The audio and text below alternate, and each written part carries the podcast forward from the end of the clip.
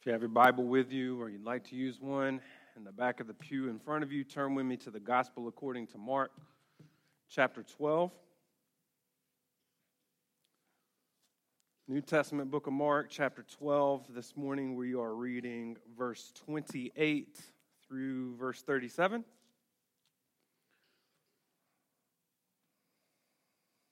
If you're a guest with us, we're working our way through this gospel, watching Jesus as our King, thinking about what it means to live in his kingdom, to be a part of his family. I'm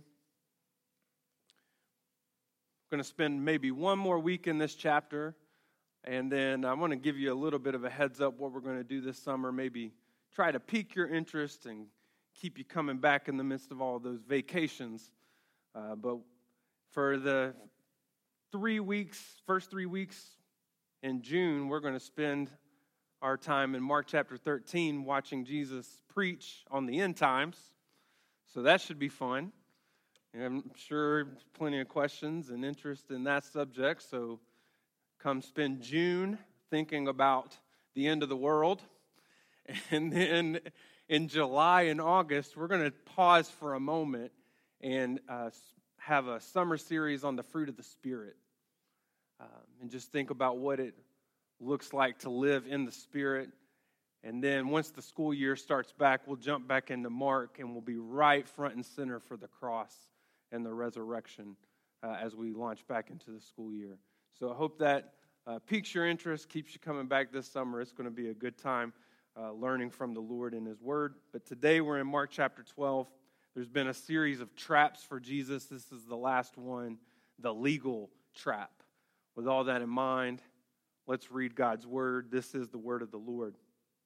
Mark writes, "One of the scribes came up and heard them disputing with one another, and seeing that he answered them well, asked him," that's Jesus, "which commandment is the most important of all? Jesus answered, 'The most important is, Hear, O Israel, the Lord our God, the Lord is one, and you shall love the Lord your God with all your heart, and with all your soul, and with all your mind, and with all your strength. The second is this, you shall love your neighbor as yourself. There is no commandment greater than these.' And the scribe said to him, 'You are right, teacher. You have truly said that he is one, and there is no other besides him. And to love him with all the heart, and with all the understanding, and with all the strength, and to love one's neighbor as oneself is much more than all whole burnt offerings and sacrifices.' And when Jesus saw that he answered wisely, he said to him, 'You are not far from the kingdom of God.' And after that, no one dared to ask him any more questions. And as Jesus taught in the temple, he said, 'How can the scribes say that the Christ is the son of David? David himself in the Holy Spirit declared, 'The Lord said to my Lord, sit at my right hand until I put your enemies under your feet.' David himself calls him Lord, so how is he his son?' And the great throng heard him gladly." I've been a little bit distracted this morning, more so than a normal Sunday, because I have been keeping one eye on the Monaco Grand Prix. See, my family has become entranced with Formula One racing this year. Formula One is the fastest growing sport in terms of interest in the United States of America right now, mostly because of a Netflix documentary that is not safe for your kids, just a heads up. But everyone is interested in these fast-flying race car drivers as they veer around the turns and try to pass each other for the championship wreath this morning. What's interesting is in Formula One, the most prestigious racing in the world, there are only 20 spots in the racing series. Only 20 individuals in the entire globe get to participate in this glorious race. You would think, at least I did on the front end as I emerged into this world, that the 20 drivers would have to be the most talented drivers in the world, that they would have to have the most skill behind the wheel. But in fact, it's not all about talent. It's a lot about money, and it's a lot about your network and your ability to promote the brand. Oftentimes, the best drivers in the world are dismissed so that somebody a little prettier behind the camera can be behind the wheel, or somebody in the know can be behind the wheel. In particular, there's a couple of drivers, the only reason they're there, one of the 20 spots, is because their dads are billionaires and own the team. It's kind of like getting a job, right? What do they always say? It's not what you know, it's who you know.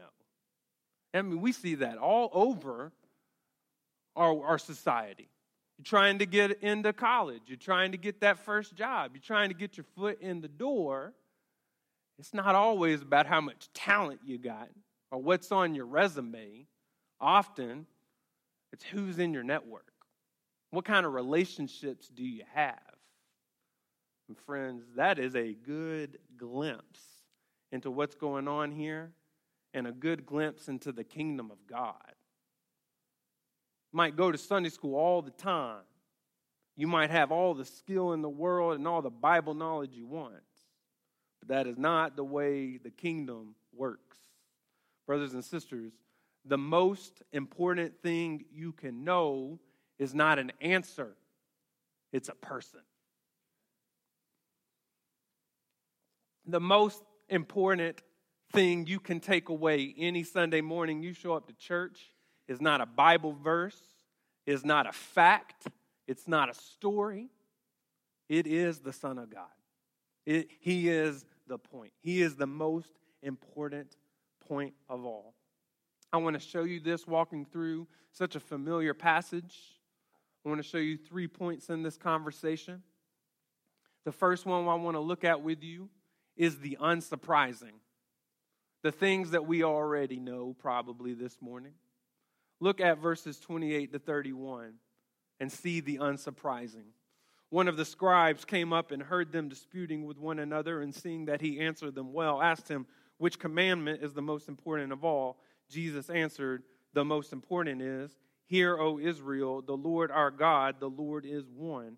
And you shall love the Lord your God with all your heart and with all your soul and with all your mind and with all your strength. The second is this. You shall love your neighbor as yourself. There is no other commandment greater than these. I don't know about you, but I have spent a lot of time on church websites. And I have seen all that the churches in the world have to offer in terms of their vision and what they want to be about. And if you do any kind of browsing, you are going to run into the same vision over and over and over and over again. Love God, love people, make disciples. And that's a great vision, not very creative, and that is okay. It is totally unsurprising. That's actually the exact vision Jesus basically gives here. Love God, love people. His answer, even in that day, is not really new. If you study Jewish history, many Jewish philosophers and scribes said these were the most important principles. But what Jesus' answer does that is unique is he links specific Old Testament scriptures together that had never been linked before.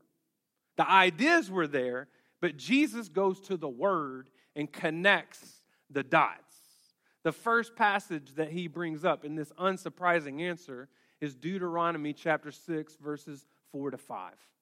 In Deuteronomy 6, Moses writes, hear, O Israel, the Lord our God, the Lord is one. You shall love the Lord your God with all your heart, with all your soul, and with all your might.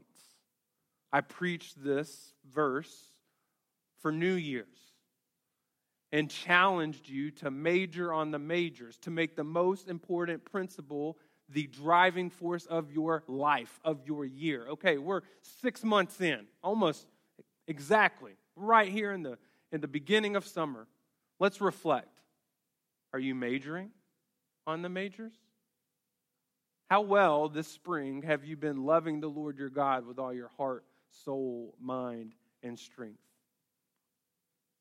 Just as by way of a reminder, God deserves a comprehensive love, a total devotion, an all-encompassing life for his glory. God is saying, I want all of who you are, all of the time, and all that you do. The second command comes from Leviticus 19, verse 18. When you read the Bible, chapter by chapter, you start the new year off and you want to read the whole Bible. You do a pretty good job in Genesis. You get through Exodus, and then what happens? But notice, Jesus says the second most important command is in Leviticus. So next time you try that, don't skip it. Leviticus is important. Leviticus 19, verse 18, Moses writes, "You shall not take vengeance or bear a grudge against the sons of your own people, but you shall love your neighbor as yourself. I am the Lord." In the 5 books of Moses, Genesis, Exodus, Leviticus, Numbers, Deuteronomy, there are over 600 commands, 600 laws that Israel was supposed to follow. 10 obviously have a unique place and priority in the life of Israel. Jesus is asked, what is the one fundamental law? Out of all the 600, what is the one thing we need to keep in mind? And what does Jesus do? He doesn't answer with one. Jesus says the one founding principle is found in 2 different places. There's 2. One is more important than the other. One is first. One is second. They're not equal. Listen, they are codependent. They are bound together. Jesus is saying, you cannot do one without the other. Oh, but friends, that is exactly how we try to live. Each one of us, all throughout the world, leans one way or the other between the vertical and the horizontal, and God is saying that you cannot only pick one. If you want to obey the first, you have to obey the second. Brothers and sisters, 1 John 4:20. If anyone says, I love God, and hates his brother, he is a liar. For he who does not love his brother, whom he has seen, cannot love God, whom he has not seen. And the only way you can obey the second is if you obey the first. Same chapter, 1 John 4, verse 19. John says, we love because he first loved us. If you didn't have that first love with God, we wouldn't be able to love our neighbor as ourselves. That's why James Edwards writes, it takes both commands to realize the one will of God.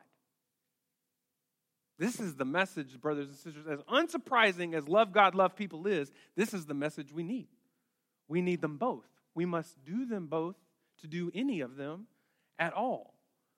Friends, many in the world think that they are championing and promoting a message of love. And they are promoting their message of love through ways that do not submit to the Lord. They are ignoring the vertical and the commands of God in order to promote this horizontal love that is contradictory to God's word. Cannot do that. But that's not necessarily the message this room, I believe, needs to hear. Is there anyone in this room that would dare to say, I'm not trying to love God with all my heart? Or that I don't want to love the Lord with all my soul, mind, and strength? I think the reason that you're here is because that you want to follow that first command. But let me ask, friend, how well are we actually doing on the second? How well have we ever done on the second?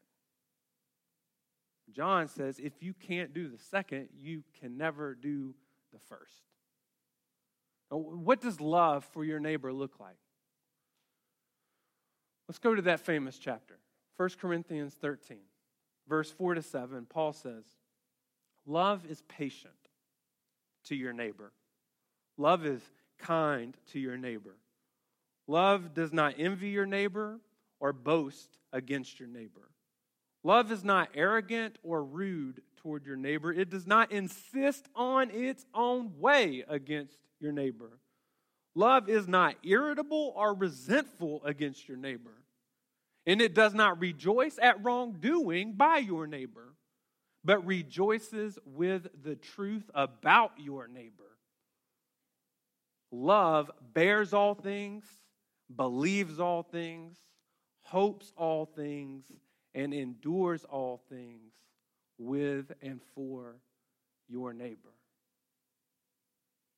Friends, it's not just a cute passage about love that should make you feel warm and fuzzy. And it does not only relate to your marriages or your kids. How well does that define the way you interact with your neighbor? And may I remind you, based on Jesus' definition, your neighbor is everyone, including your enemy.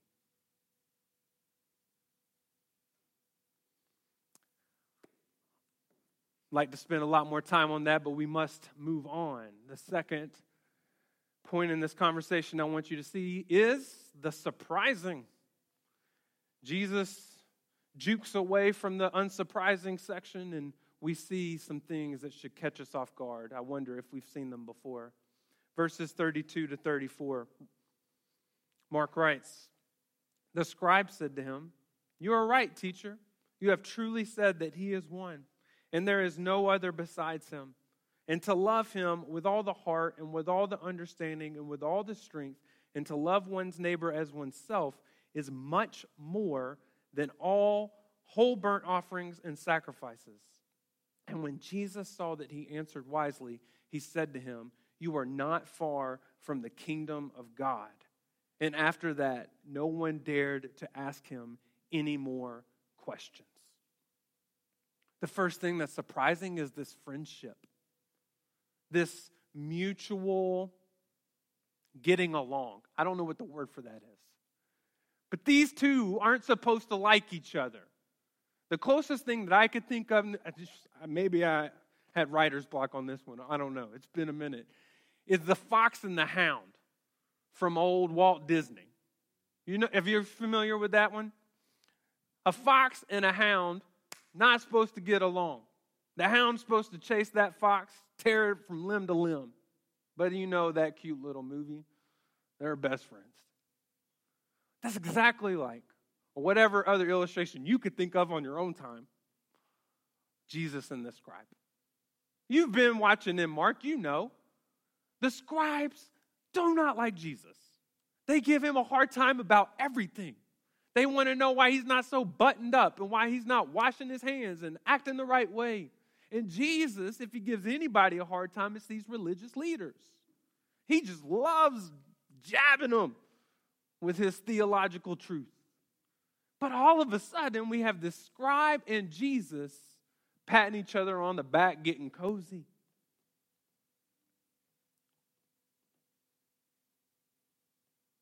How easy, friends, just think for a minute.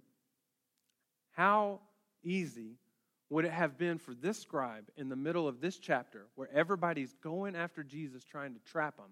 How easy would it have been for this guy to just go along for the ride and to play it safe? Every compliment he gives Jesus, he is isolating himself from everything he knows and all of his friends and all of his contemporaries. He's exposing himself as being close to Jesus here. If he just towed the party line, if he just followed the group, no matter what, it would be safe. But in front of all of his peers, he sees the good in his political enemy and endorses Jesus.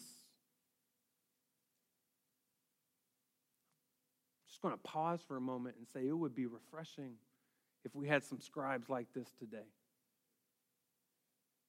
who are willing to buck the party line and to use their listening ears and their listening heart to see the good in the person across the room. I'm going to move away from that. But this guy seems to get it. He goes so far as to say that if you follow Jesus' advice and love the Lord God with all your heart, all your soul, all your mind, all your strength, that would be better than any sacrifice. Now, notice how serious that is. A Jewish leader is saying and is willing to minimize the entire structure and system of worship. I mean, his life, his entire life is built on this regulated worship and the fact that people in Israel would follow it. That's the only way he's surviving. And he's willing to tear it all down and to say, if you love God with all your heart, soul, mind, and strength, that doesn't even matter. I mean, this guy is putting his neck out there. But it's not really new. As far back as 1 Samuel 15:22, Samuel said, has the Lord as great delight in burnt offerings and sacrifices as in obeying the voice of the Lord? Behold, to obey is better than sacrifice, and to listen than the fat of rams. What Samuel's saying, what the scribe is getting, is that it's one thing to know your religion. It's one thing to know your history books. It's one thing to know your Bible trivia. And it's another to believe it, to confess it, and to live it. Friends, we got to hear it. Baptists, we got to hear it. People who've been in church, we need to hear it. Your religion doesn't do anything for God. Your forms, your tradition, your structure makes you no better than any other denomination or any other label or any other person with their different forms or structures or rituals or any of that. None of it matters. What matters is if you know the person, if you have the faith, not the form. But we have developed over time a priority of form. We'd rather see somebody who knows how to toe the line and follow the rules than someone who really knows the person. And we can fake the form. That's easy. We can put on a show, be religious, but you can't fake knowing the person.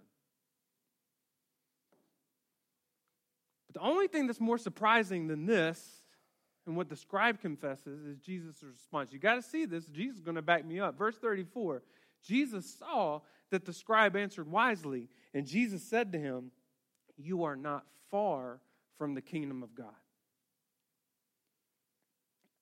Now stick with me for a minute.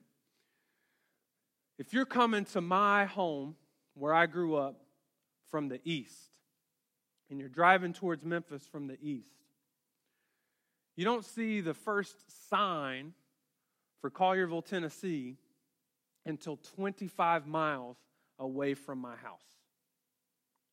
Now, just imagine you drive all day long, you're trying to get to your destination, and you see that first sign. I've been there so many times. I've had this conversation so many times. It's easy. Someone sees the sign and says, what? We're here. We made it. Collierville, Tennessee is right here. We're home. We're here. Are we? No. As the driver and got a kid in the back, you know, hey, we still got 30 minutes. You need to just forget that talk. We are not here. Keep your seatbelt on. We've still got a ways to go. You are not very far. Now, that's what Jesus said to this guy. So think about it. This scribe has said the most important law is to love God with all your heart, soul, mind, and strength. And the second is to love your neighbor. And unlike any Jewish scribe or any Jewish religious leader, he's willing to listen to Jesus and give him the benefit of the doubt. And Jesus says, you are not home yet. You are close, but you're not in the kingdom.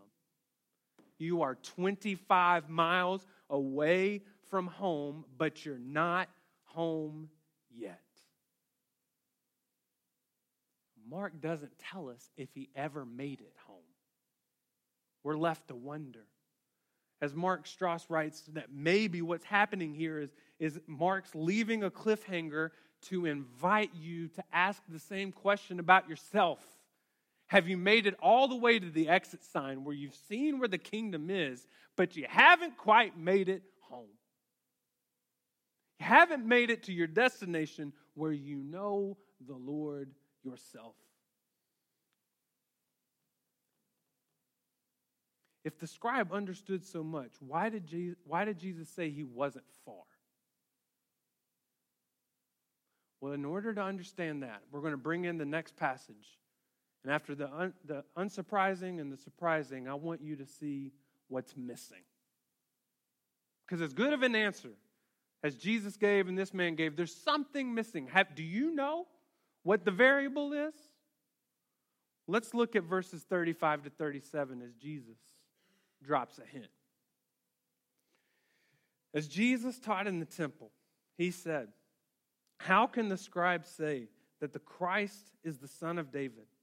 David himself and the Holy Spirit declared, 'The Lord said to my Lord, sit at my right hand until I put your enemies under your feet.' David himself calls him Lord, so how is he his son?" And the great throng heard him gladly. Just think about this context. This is where all of these debates are going. The Pharisees try to trap Jesus on politics and ask him about those taxes. Doesn't work. Jesus threads the middle, threads the trap and gives the answer that they weren't expecting.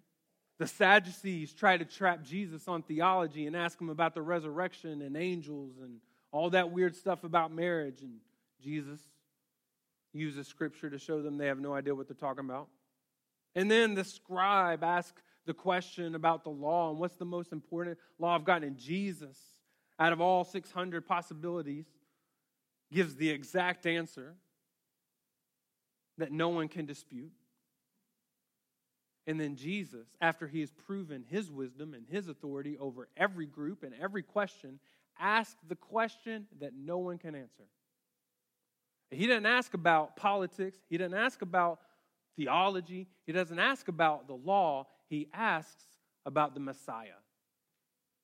And only the second time in the book, he uses the word Christ to ask about the one that the Jewish leaders were waiting for and hoping for. And he quotes Psalm 110, this verse from David in the Psalms where David talks about his Lord. And Jesus asked them about that. See, back in that day, ancestry was king. You looked up to your family tree. And to that day, if you belonged to the line of David, that was a major deal. Royalty. But you never looked up to your descendants. Nobody honored their kids and grandkids. You honored the people who came before you. And so Jesus said, all right, you know this. So why is David worshiping one of his great-great-great-grandkids? Why is David calling one of his descendants Master, Adonai, Lord? Why is David calling one of his children his sovereign? That makes no sense. Jesus, friends, listen, is dropping a hint to reveal who he is. We have enough information to answer this question that they could not answer. Earlier that week, on Sunday, Jesus rides into the city on a donkey and he lets people sing this verse. Mark chapter 11, verse 10. "Blessed is the coming kingdom of our father David. Hosanna in the highest." Jesus has let them sing a salvation song that claims for himself the throne of David. And then in just a few days' time, in Mark chapter 14, verses 61 to 62, the high priest asks him, "Are you the Christ?" Same term, "the Son of the Blessed?" And Jesus said, "I am." Brothers and sisters, Jesus is showing us what is missing in this scribe's answer. It's not the love of God and it's not the love of neighbor. It is the Son of God. It doesn't matter if you obey the first command. It doesn't matter if you obey the second command if you do not know the commander. That is what the scribe is missing. That is the legal trap for you and me and for this scribe, brothers and sisters. You can try to obey all 600 laws and even be successful, but the best you ever do is not be far off from the kingdom. Greater than the greatest laws of God is the Son of God, the lawgiver, the one who kept the law perfectly in our place. John 14, verse 6, Jesus said to him, I am the way and the truth and the life. No one comes to the Father except through me. Friend, I don't know what you've been told. I don't know what you have been led to believe. But getting into heaven isn't a matter of passing a Sunday school test. It's not a matter of knowing a lot of good stuff about Jesus or even believing that he's a good person or even believing that he's from God. It is a matter of knowing Jesus himself as your God and your King. He came to this world because you could not pass the test. You were trapped by the law in your disobedience, unable to fulfill its demands. The law was given to show your inability and your need for a Savior. And Jesus provided the need you had for a Savior by meeting the law perfectly as a man and dying on the cross as God in your place as your substitute, so that God the Father could take all the punishment for your disobedience and lay it down on the shoulders of Christ and annihilate the penalty and punishment that you deserved. And because Jesus was perfect in his obedience to the law, God rose him from the grave on the third day, like Hosea prophesied. And Jesus announces to you and me that the way home, the exit off the road of obedience to the law, is not through performance, but through faith. Repent and believe in the gospel. Turn to Jesus Christ. He will put his righteousness in your heart, in your accounts, so that when God sees you, you will be holy and blameless and righteous. 2 Timothy chapter 2, verse 8. Remember Jesus Christ, risen from the dead, the offspring of David, as preached in my gospel. Brothers and sisters, I believe that several of us are there in Christ. We remember Jesus Christ, risen from the dead. We believe in that gospel. And what God promises is that means the Holy Spirit lives inside of us to perform the law itself, to become more and more like Christ and more obedient, to live in his righteousness, so that we don't ignore those two great commands, love God and love neighbor. In fact, now that we have Jesus Christ as our Savior and the Holy Spirit is our counselor, we are now able to love God and love our neighbor like we never have before.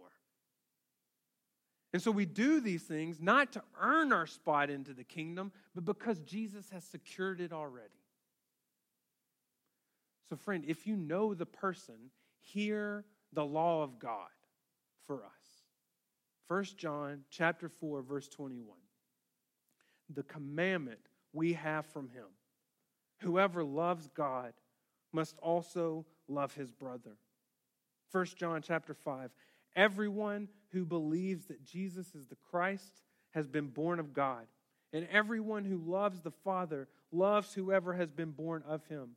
By this we know that we love the children of God, when we love God and obey his commandments. For this is the love of God, that we keep his commandments, and his commandments are not burdensome, for everyone who has been born of God overcomes the world. And this is the victory that has overcome the world, our faith. Who is it that overcomes the world except the one who believes that Jesus is the Son of God? Friends, none of that should be surprising. But unfortunately, in our confession that we love God, that love is missing. May we not just be children of God who talk about love, but with the love of God in our hearts, may we prove who we are and that we belong to Him and love the Lord God with all our heart, soul, mind, and strength. And may we, brothers and sisters, love our neighbor as ourselves. Let us pray.